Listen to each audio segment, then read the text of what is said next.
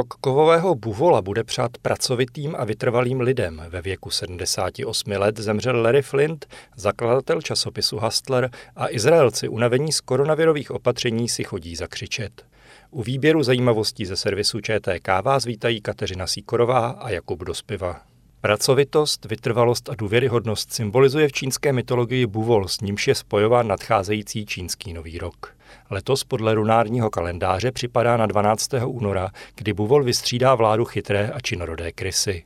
Každoroční oslavy v oblasti východní a jihovýchodní Asie však jsou i v letošním roce omezeny kvůli pandemii koronaviru. Lunární nový rok patří v Číně k největším svátkům. Číňané vítají příchod nového roku tradičně modlitbami v chrámech, ohňostroji a především rodinnými sešlostmi a hostinami. Domů se vydávají zástupy lidí pracujících či studujících ve velkých městech. Kvůli novému typu koronaviru byly loni v řadě čínských měst všechny velké oslavy nového roku zrušeny. Čínské úřady se v souvislosti s letošními oslavami obávají nové vlny epidemie a proto vyzvali občany, aby nikam necestovali. Buvol je druhým z 12 živočichů čínského zvěrokruhu a vládnout bude až do 31. ledna roku 2022, kdy je vystřídá tygr. Ke každému znamení patří v čínském kalendáři také konkrétní prvek. Pro rok 2021 a znamení buvola je to kov. Pro Číňany byl vždy buvol symbolem jara a zemědělství. Býval také oceňován pro svou vytrvalost a sílu. Podle legendy buvol dovolil chytré kryse, aby mu seděla na hlavě, když zvířata závodila o pořadí. Krátce předtím, než Buvol proběhl cílem, ale krysa se skočila a hlásila se o vítězství. Podle astrologů by měl rok kovového buvola být náročný, ale měl by být lepší než rok 2020, kdy celý svět zasáhla pandemie koronaviru. Situace ve společnosti by se měla zlepšit a lidé by se měli postupně začít s pandemií a jejími následky vyrovnávat. Rok bude přát zejména lidem, kteří jsou na sobě ochotní pracovat, umí se spolehnout sami na sebe a jsou vytrvalí. V zaměstnání prý přijdou nové výzvy, mohlo by se začít dařit i finančně. Lidé by se měli zaměřit na posilování svých přátelství a rozvíjet dlouhodobé vztahy. Zvlášť důležité a potřebné bude také pečovat o psychické a fyzické zdraví. Lidé narození ve znamení buvola bývají trpěliví a klidní. Občas však mohou trpět prudkými záchvaty vzteku. Vyznačují se také pracovitostí, pragmatičností, mají silný charakter a u ostatních budí důvěru. Jsou prý spíše konzervativní a mají rádi samotu. V roce Buvola se narodili například američtí prezidenti Barack Obama a Richard Nixon, britská premiérka Margaret Thatcherová, princezna Diana, herci Jack Nicholson, Dustin Hoffman, George Clooney a Richard Gere, herečky Meryl Streepová a Sigourney Weaverová či hudebník Mick Jagger. Z českých osobností jsou to třeba herci Bolek Polívka a Pavel Kříž, herec a zpěvák Vojtěch Dyk, herečka Eliška Balcerová, politik Karel Schwarzenberg, tenista Tomáš Berdych či matematik a podnikatel Karel Janeček. Svátky jara neboli Nového roku jsou nejvýznamnějším svátkem roku pro Číňany, Tajvance, Větnamce, Singapurce, Korejce a Japonce. Oslavy trvají 15 dní. Lidé si navzájem přejí dlouhý a šťastný život, obdarovávají se penězi a dárky zabalenými v červeném papíře. Červená je totiž barvou štěstí a života a příjemci má zajistit požehnaný rok. Důraz se klade také na úklid domu před začátkem nového roku a na ozdobné dekorace. Součástí oslav jsou i tradiční tance ve zvířecích převlecích a na jídelníčku nesmí chybět tradiční pokrm, taštičky plněné masovou nádivkou se zeleninou.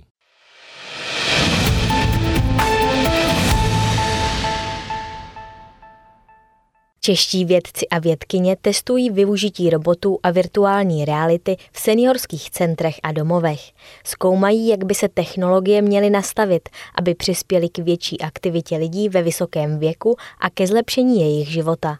Na využití robota v seniorských centrech se zaměřuje projekt expertů Masarykovy univerzity a Českého vysokého učení technického. Vědci využívají robota Pepra, Tým expertů ho učí konverzovat.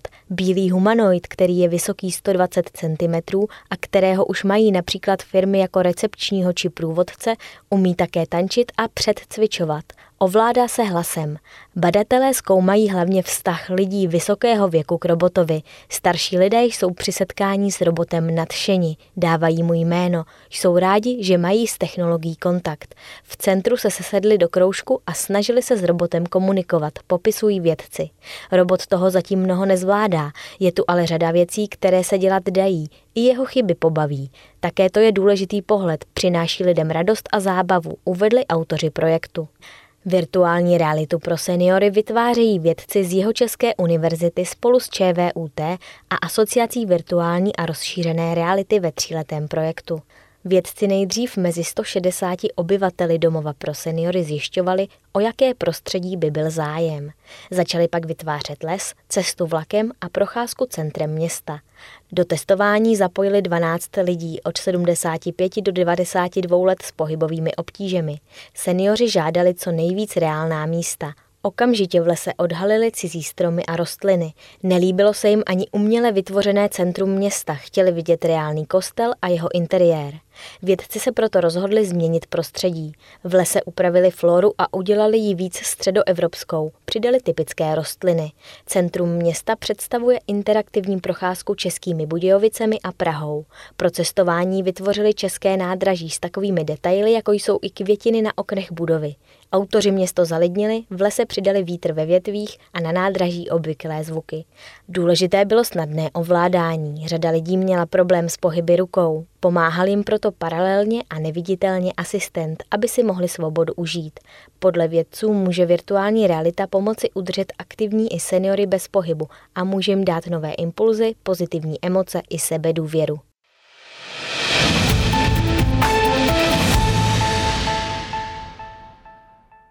Nejstarším archeologicky doloženým písmem u Slovanů už není hlaholice, ale starogermánské runy. Archeologové je našli na zvířecím žebru vykopaném v lokalitě Lány u Břeclavy sporu s keramikou pražského typu, která je spojována právě se Slovany.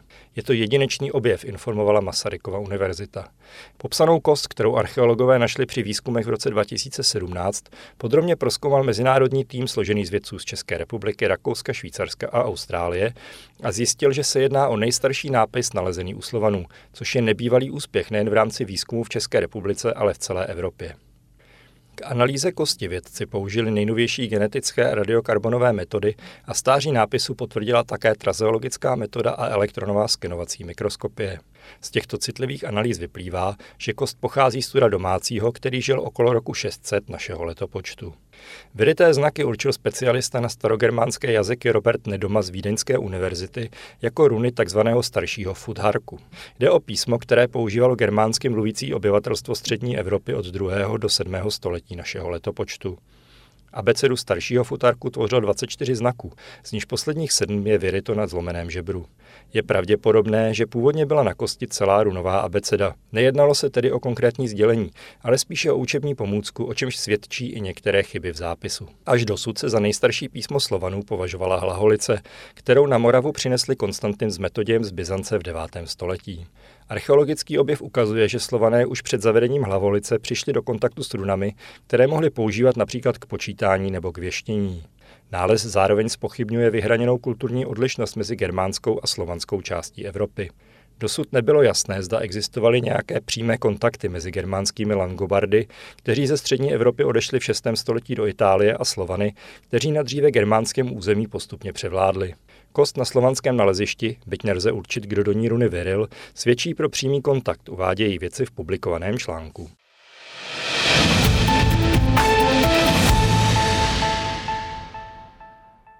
Vydavatel pornografických časopisů Larry Flint působí na občany různě. Pro jedny je zavržení hodným obchodníkem s hnusem, pro druhé téměř mytickým bojovníkem za svobodu projevu. Tento věčný provokatér, jehož nejznámějším produktem je pornografický magazín Hustler a jehož život inspiroval Miloše Formana k natočení slavného filmu, zemřel 10. února ve věku 78 let. Do dějin se zapsal Flintův soudní spor s televizním kazatelem Jeremym Falwellem, který se odehrál mezi lety 1976 až 1988. V satirickém článku zveřejněném ve Flintově časopisu Hustler souloží opilý Falwell s vlastní matkou.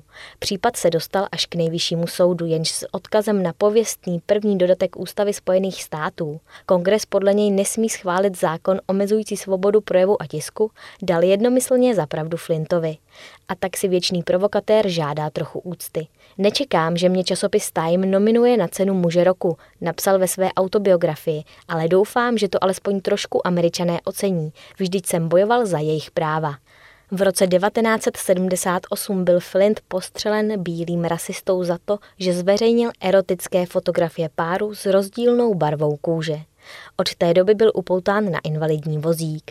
Sériový vrah Joseph Paul Franklin, který Flinta postřelil a přiznal se k vraždám 20 lidí, byl v listopadu 2013 popraven. Flint jako odpůrce trestu smrti neúspěšně požadoval, aby verdikt nad Franklinem soudy zrušili a změnili ho na doživotní vězení. Režisér Miloš Forman sfilmoval Flintovi pestré životní peripetie v roce 1996 ve snímku Lit versus Larry Flint, jenž se točí právě kolem zmíněného soudního procesu. V říjnu 1996 dokonce Flint přijel do Prahy, aby se zúčastnil zvláštní projekce filmu. Promítalo se ale nakonec bez něj, protože též pozvaný prezident Václav Havel s ním odmítl sedět v jedné místnosti.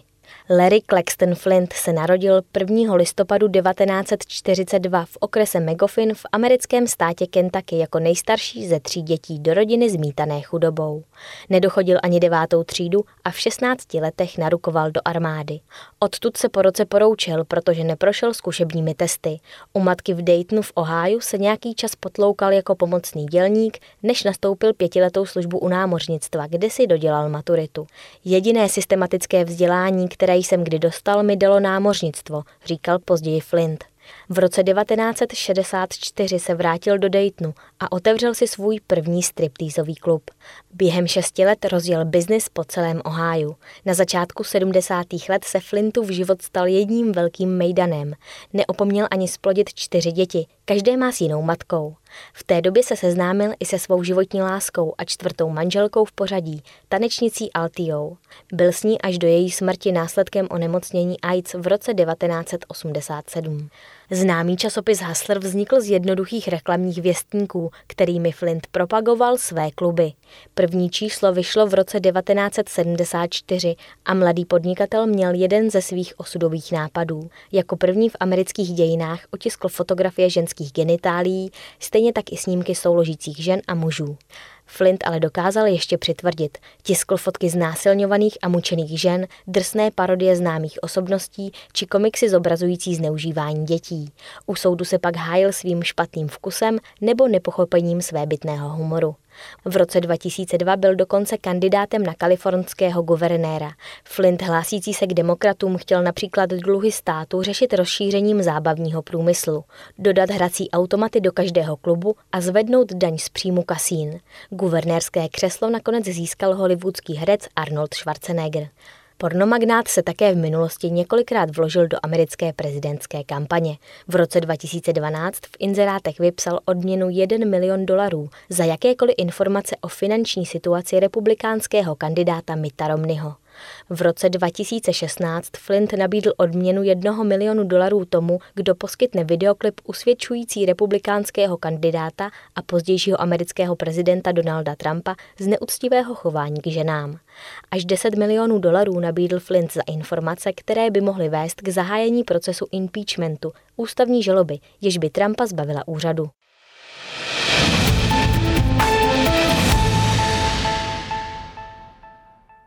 Izraelci, unavení z restrikcí zavedených v boji s koronavirem, se napětí zbavují pomocí skupinového křičení.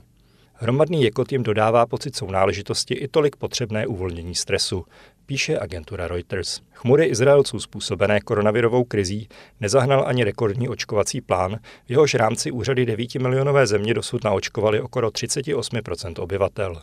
K celkové náladě rovněž nepřispívají předčasné volby plánované na březen. Jde o již čtvrté hlasování za poslední dva roky. Někteří Izraelci si proto svou frustraci vybíjejí na četných pouličních protestech, další chodí do přírody a nerušeně tam křičí. Naše skupina se rozhodla sejít, aby uvolnila negativní energii skupinovým řevem. Poznamenala Mary Pejriová, která vede deset převážně starších společníků na jakotem protkanou pěší túru skrze pomerančový sad. Když na to jdeme ve skupině, je to jako modlitba. A možná nás Bůh uslyší a uvolní nás z toho covidového prokletí, dodává. Skupinka se při křičení zhlukla k sobě a její členové si sundali masky, což přilákalo pohledy kolem jdoucích. Podle organizátorů ale podobná terapie nepředstavuje velké zdravotní riziko. Všichni členové skupinky si navíc už buď covidem prošli, anebo jsou očkovaní.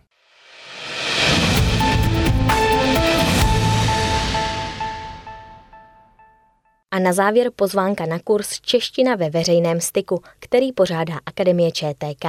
Pro každého, kdo se živí psaním, je čeština hlavním výrobním nástrojem, který je nutné si důkladně osvojit. Nejenom proto, aby to čtenář ocenil, ale především proto, aby přesně pochopil smysl autorova sdělení. Když ale pisatel pro neznalost pravidel text nějakým způsobem deformuje, vystavuje se nebezpečí, že ho buď nikdo nedočte, nebo neporozumí, co chtěl vlastně autor sdělit. V kurzu nahlédnete do různých zákoutí naší mateřštiny a prohloubíte znalosti jazyka s tisíciletou tradicí. Zjistíte, jak psát, ale také jak nepsat. Více informací na webu Akademie ČTK www.čtk.cz lomeno akademie pomlčka ČTK. Další četkást je u konce. Těšíme se opět za týden.